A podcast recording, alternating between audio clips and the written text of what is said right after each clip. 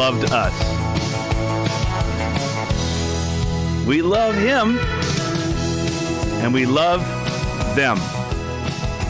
Those people, even our enemies, because he first loved us. Good morning. Welcome to today's edition.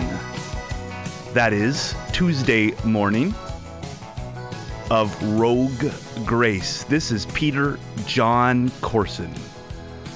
Sharing this time with you, whether it's a minute or an hour, looking forward to it. Thank you for tuning in. Thank you for calling in. Well, not really, but appreciate being able to share the word of God with you. And not only me, but Scott is here to do the same. Good morning. Good morning, Scooter. I was wondering how long that would take to get back. I remembered that I call you Scooter. Yep, absolutely. Scooter loves that name, folks. Oh man. When you see him, you must call him Scooter. Yes. Okay. Please. Please, he says. oh, Ananias and Sapphira. Two cool names. Ananias is a name shared with a saint, a godly man who was the first to avail himself to Paul the Apostle, who was at the time Saul. When Paul was saved by that vision of Jesus Christ. It was Ananias, a man named Ananias, who took him under his roof for those next days. But this is a different Ananias, who's married to Sapphira, another beautiful name. You know that, right? Sapphira was one of the gems described in Exodus when Moses saw a vision of God, of Yahweh, there on Mount Sinai. There was many gems, including the Sapphira. So they got the names, don't they? They got the names, and that was the problem. They were pretending to be something they were not. They were all about image. We have to be careful not to simply be all about image. And I know you know that. I'm just talking to myself kind of right now.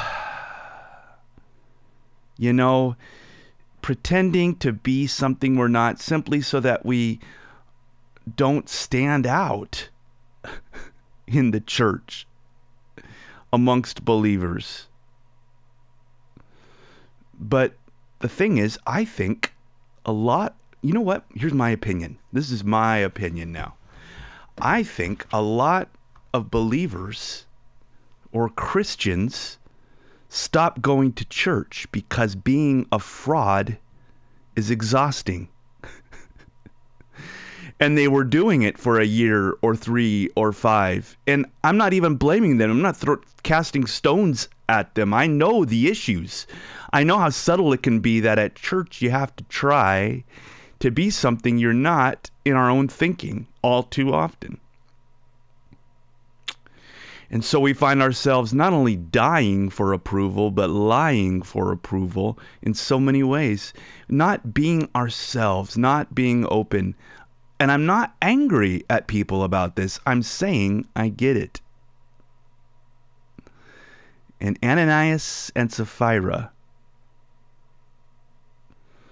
were lying to others, but not to God in their own self salvation project. You know, God, you know this. God already knows what you thought about last night. He knows what you did two days ago. He knows the deepest desires of your heart. He knows where you fall short and where you've been hurt. He knows where you are strong and where you are good. You know that God knows you better than you know yourself. So, if you come to Applegate Christian Fellowship, can I give you this encouragement? You don't have to be a phony. It'll just kill you. like it did Ananias and Sapphira. You don't have to worry about do you have the proper name or do you fit in? To me, what I love about Monday nights is it's basically a young crowd. And then Wednesday nights is basically an old, I mean, a more mature crowd. I love it. But they're all one church. On Sunday, we all get together. My point is, you don't have to pretend to be something you're not at ACF. We don't want, we want you to be you. We like the differences and we like the the variety that people bring that you bring. And there's a lot. I often think about that. It's hard to find any other setting, in my opinion. I'm thinking about, let's say, the amphitheater on a summer Sunday, where you find more diversity of personalities in that large of a group. You won't find it at a concert because it's people that like that music. You won't find it in a, a sports arena. It's mostly dudes with a few of their chicks. You won't find it anywhere but the church, in my opinion. And so Ananias and Sapphira are the story here is they were pretending to be good. Don't you ever get tired of pretending to be good? I'm not saying flaunt your sin and go rebel and wig out. But I'm also saying being a fraud, you know this, is exhausting. No need to lie to God or put on an act at church because we're all sinners saved by grace.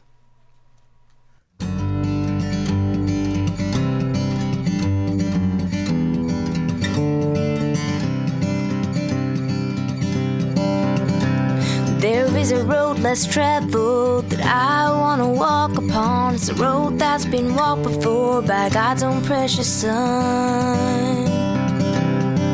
Though his steps were filled with pain, he walked that road for me. He walked it till it ended cross on Calvary.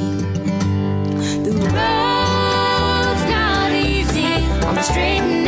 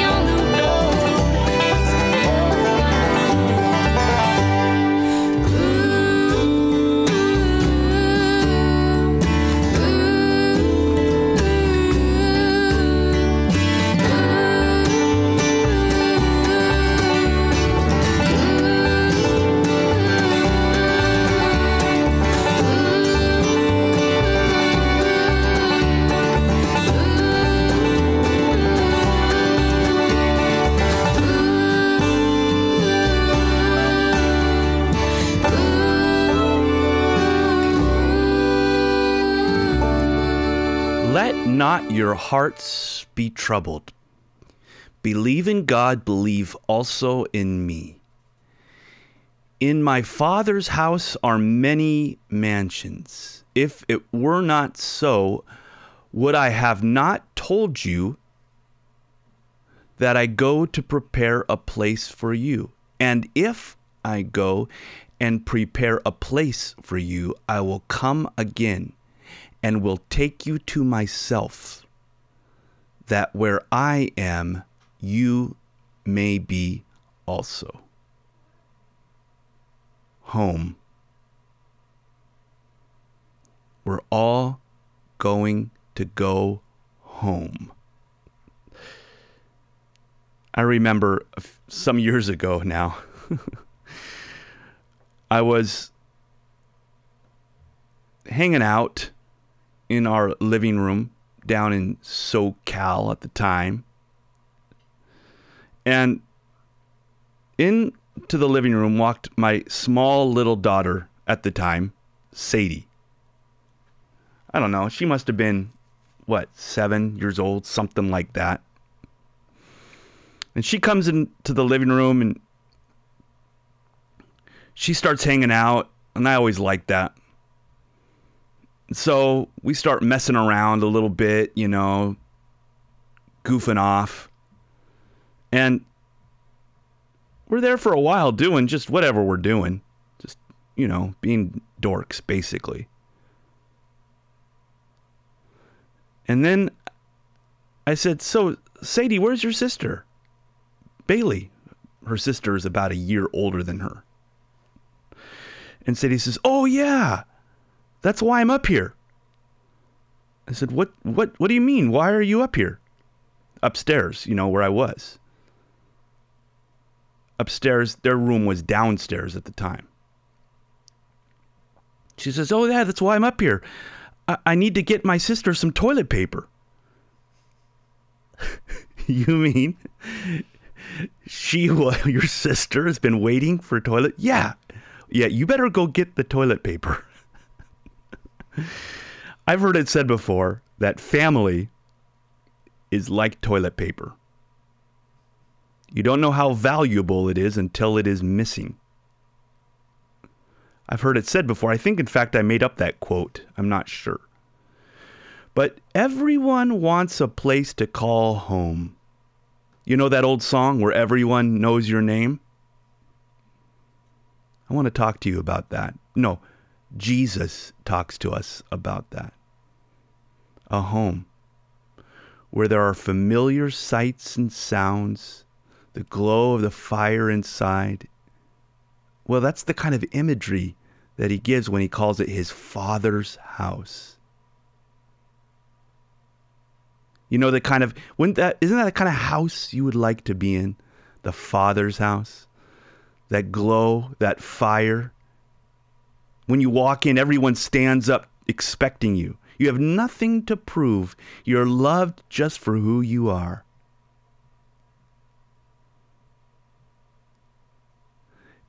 You get to sit down on the couch next to the fire. You think to yourself, I wouldn't want to be anywhere else. Have you ever had that? That's home. Maybe you haven't. Studies have shown that children who have never had a, a, a good home have difficulty attaching to anyone or anything. We're all looking for a homeness within us. We're all looking for that. But I think if Jesus is correct, which he is, we're frustrated. We find ourselves homeless here on earth in many ways. Romans chapter 8 goes all into that. That the curse of the fall, Adam and Eve were kicked out, and ever since they were kicked out of home, we have all, in a sense, been wandering. That distance between Egypt, where we're no longer a part of, and the promised land, which we're looking forward to. Not quite home yet, are we? Even when you have the Word of God and His Spirit, and there's that salvation like the world cannot offer. We also realize we're not yet home.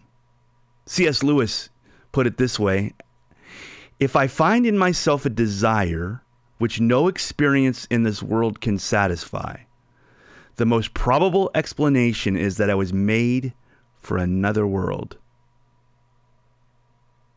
He said that, he wrote that because he also writes, quote, creatures are not born with desires unless a satisfaction for those desires exist.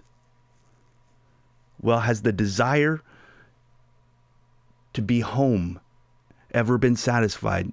For us, we would say, as good as life might be, at times as good as God shows us His grace in this life, we're not home yet.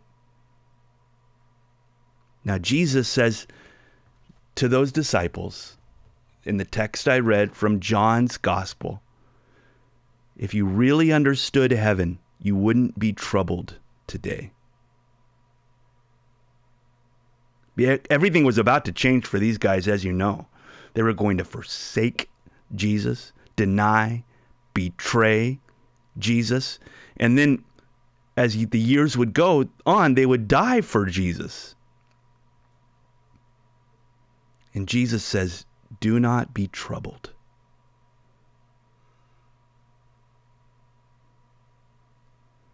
Remember that song from Kenny Chesney? I bet you do, right? Kenny Chesney's your favorite singer, right? Uh huh. Remember, everybody wants to go to heaven, but nobody wants to go now? it's because we don't really understand what heaven will be like. It's impossible. Imagine, you know how it goes. You have your five senses, right? Well, what if you had a hundred senses? I mean, imagine with five senses, we're just missing one, right? You, a person can't hear or can't see. It, it changes, it affects, it transforms life. Well, imagine if you had a hundred senses. That means you are able to grasp, comprehend so much more. Well, I guess that maybe might be one way to describe what heaven holds for us. Jesus says, In my Father's house are many mansions. First, heaven is a place. It really, literally is a place. It's the Father's house. I love that. He could have used any term to explain what heaven is, but he uses my Father's house. I want to go home, don't you? To the Father's house. And the Bible says the moment we see him, we will be transformed into his likeness. That's why we'll be able not just to accept each other, but we can look into one another and rejoice and celebrate. We're going to be transformed. So you're not just going to be accepted, but I'm going to, God is, people are going to be able to look into you and celebrate that, believe it or not. So often we don't want people to look into us, do we? But not in heaven. It's not only a place, but it's a prepared place. Jesus says, I go to prepare a place for you. Of course, as you may know, he's speaking of the marriage ceremony of that time of a groom and a bride. That the groom to be, after getting permission from her parents, would go off to his father's house and build an addition, another house.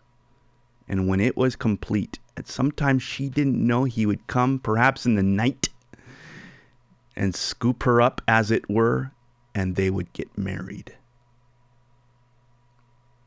That's what Jesus is referring to here. I go to prepare a place for you. We are the bride. He is the groom, and he could come back at any moment.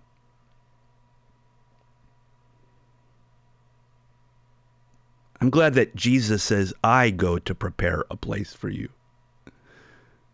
It's not possible to be good enough to prepare your own place. but if it is prepared, someone needs to go to unlock that house. In this case, in the Father's house, from the inside. And Jesus is able to do that. Imagine coming to a house that's been built, just finished, just constructed. And you think it's for you. And so you walk up and you grab the door handle to open it up and step inside, and the door is locked. That would be a bummer. But Jesus unlocks the door from the inside because he has prepared it for you. The place is prepared and the person. Jesus says, I go to prepare a place.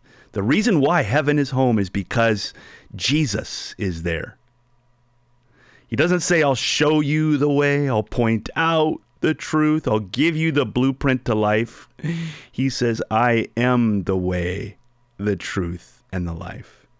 And He is preparing a place for you. Well, why is He taking so long? We might wonder. Because He's preparing us for the place.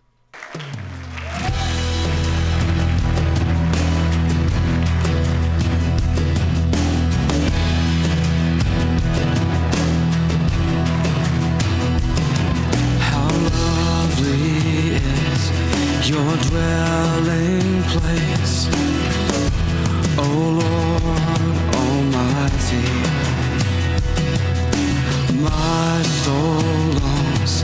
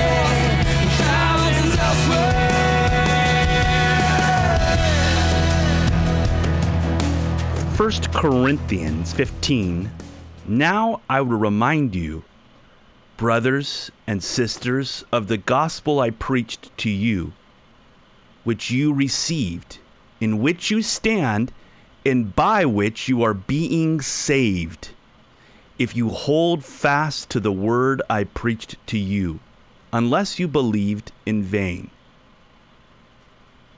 I love that it says, Paul the Apostle writes, that he preached the gospel in which we stand and are being saved. It did not simply save me in 1979 as a three year old, or save you in 1985 when you were first born again.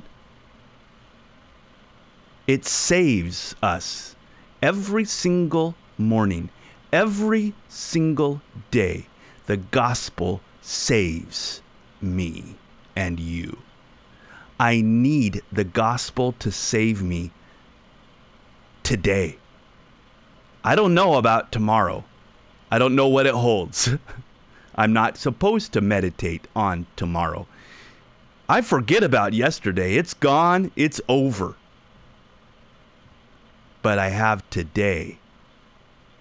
And the gospel, it says, by which you are being saved. If you hold fast to the word I preached just today hold fast to the word that has been preached, the gospel. Well, what about next week? Don't even think about it. And then he writes, For I delivered to you as of first importance, which I also received, that Christ died for our sins in accordance with the Scriptures, that he was buried that he was raised on the third day in accordance with the scriptures, and that he appeared to Cephas, then to the twelve. Then he appeared to more than 500 brothers at one time, most of whom are still alive, though some have fallen asleep. Then he appeared to James, then to all of the apostles. Last of all, as one untimely born, he appeared also to me. For I am the least of the apostles, unworthy to be called an apostle because I persecuted the church of God. But by the grace of God, I am what I am. And his grace toward me was not in vain. By the grace of God, I am what I am. Because Jesus Christ is the I am. Now I know what or who I am, says Paul, says you, says me. My identity comes from His. My life is hidden in Him. Look at, consider this. Consider this if your life is truly hidden in Christ, and because He is I am, now you know that you are I am in Him. In other words, because He is I am, now you know who you are. You're free to risk, free to succeed, free to love, free to fail. Not purposefully, of course. I'm not saying to make a a goal to fail. I'm saying your success has no bearing, is not a factor toward who you are because now you are in Jesus Christ. That's the claim he makes. Imagine you walk into a Barnes and Noble bookstore, and I'm there. You see, I just wrote a book, published a work, and I'm there for a book signing at Barnes and Noble. Not that I've ever done that, but let's just pretend. And there's a line of people there for some reason, and I'm sitting behind the desk. And then all of a sudden, I stand up and I say, The reason I wrote this book, named or called Ultimate Reality, is because I am the ultimate reality. I created your world. I hold the atoms together. I've always existed. Now, if, if I made that claim at the Barnes and Noble, I bet most people wouldn't walk away saying, What a great speaker he is. Right? Jesus makes the claim, I am. And it got him crucified, did it not? But do not billions follow after him as a result? Not millions, billions.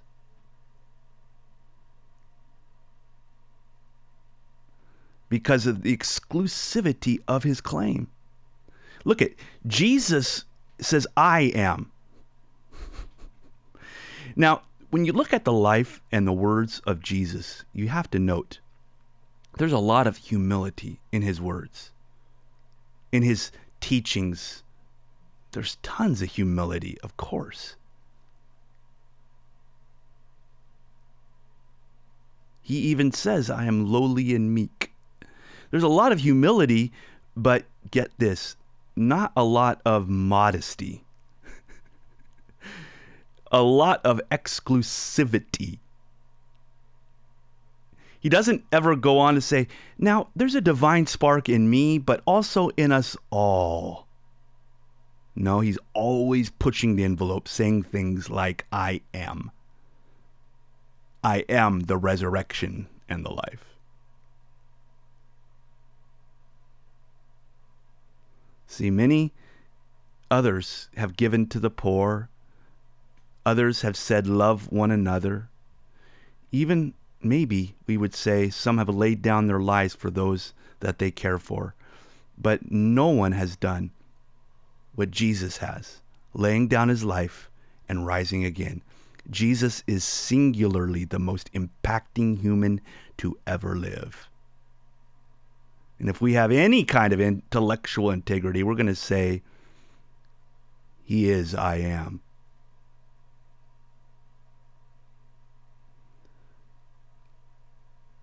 It's interesting, as you know, the distance between the earth and the sun, if it were a piece of paper. If you if you said, okay, this piece of paper is the distance between the earth and the sun. Just for our galaxy, the diameter would be a stack of paper 310 miles high. That's just the size of our smaller galaxy, which is one speck of the sand of the seashore, as it were. I'm glad Jesus is the I am.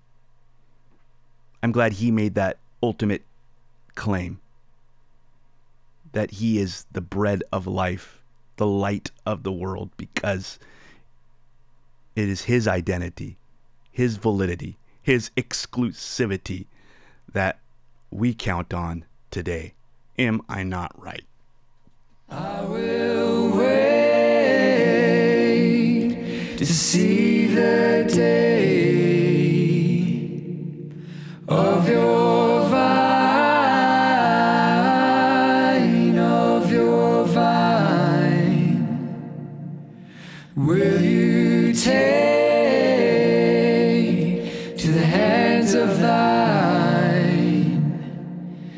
this heart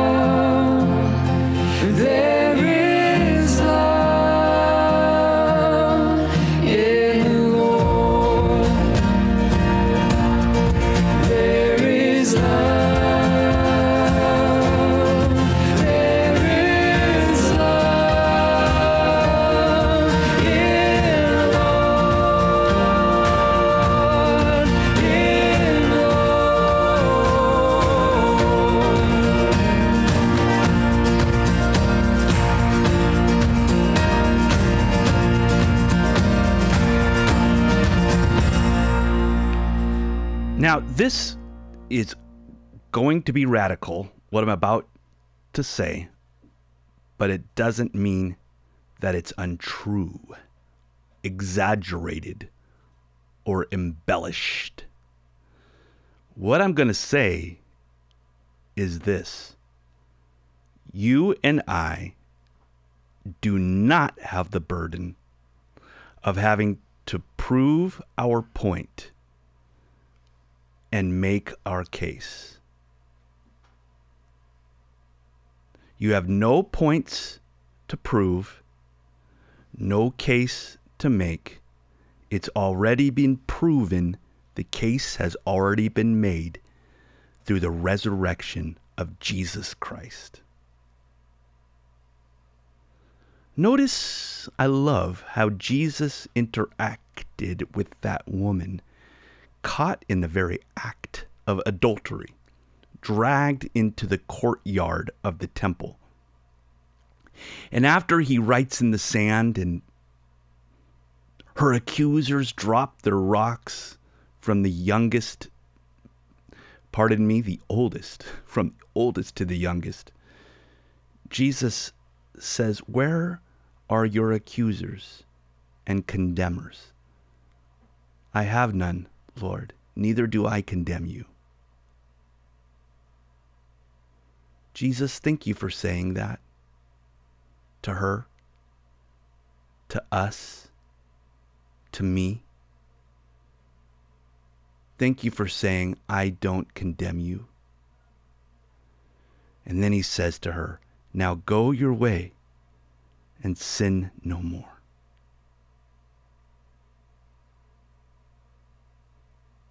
Notice he did not say to that woman, Now sin no more and go your way. No, you're free. Go your way. Enjoy the freedom and sin no more. He first told her, Neither do I condemn you. So now go your way. I love that. I'm glad he didn't put her on probation. right? He didn't say, You're off the hook now, but if you sin again, you're going to lose this love. No, he was saying to her, You have this love, so keep away from sin. Oh, yes. Okay, that, that works. That's good. Thank you, Jesus. That I can work with that, Lord. I can understand that. I can follow that. That is, you're not telling me sin or I'll lose your love. You're saying, I have your love, so keep from sin. Okay, let's start there. Let's do it. Praise the Lord for his beautiful, wonderful grace. He is worthy of our praise. He is a gracious God, just, absolutely. But as Romans 3 says, he has made the justified and the justifier one. Your love is like radiant diamonds bursting inside us. We cannot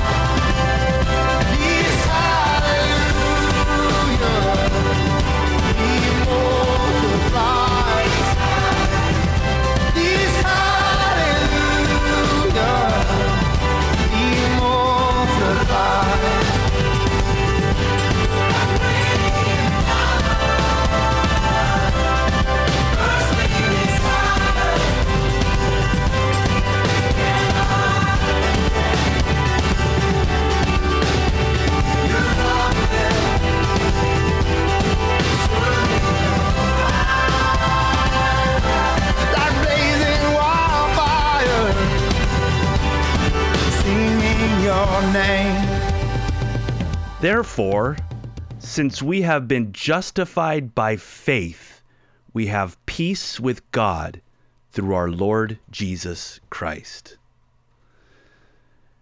If we had peace with God by being justified by the law, that peace will fluctuate. It will be a relationship of ups and downs. But we have been justified by faith.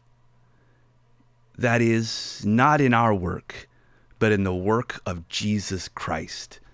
That has justified you and me. Therefore, we have peace with God. And so today, now that you have this peace with God, may you also have the peace of God. Because you see, as it says, therefore, since we have been justified by faith, we have peace with God. Literally, the translation, as your Bible note might render, is let us have peace with God. So come into that place of peace. Step into the peace of God because you have been justified not by works and not by your behavior or how often you go to church, but by the peace of God that comes through faith. Don't I have a great job? I think I do. I get to share the gospel every single day. Are you jealous? Well, I understand you are. And I want you to understand the reason I have this job is one reason alone grace. May that same grace now be extended to you in your job, in your family, and in your home. May you receive today the unmerited yet undeniable favor of God. Yep, receive it by faith right now.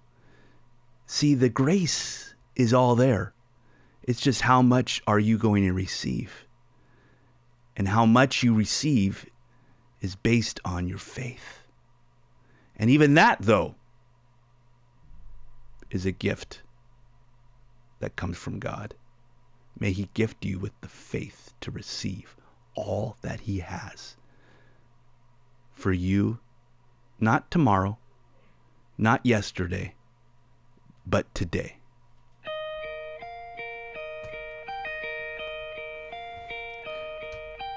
And that'll wrap it up for this Tuesday morning of Rogue Grace. Thank you for tuning in. May the Lord bless you as you think about, consider, meditate on His Word. Lord willing, talk to ya tomorrow. Bye.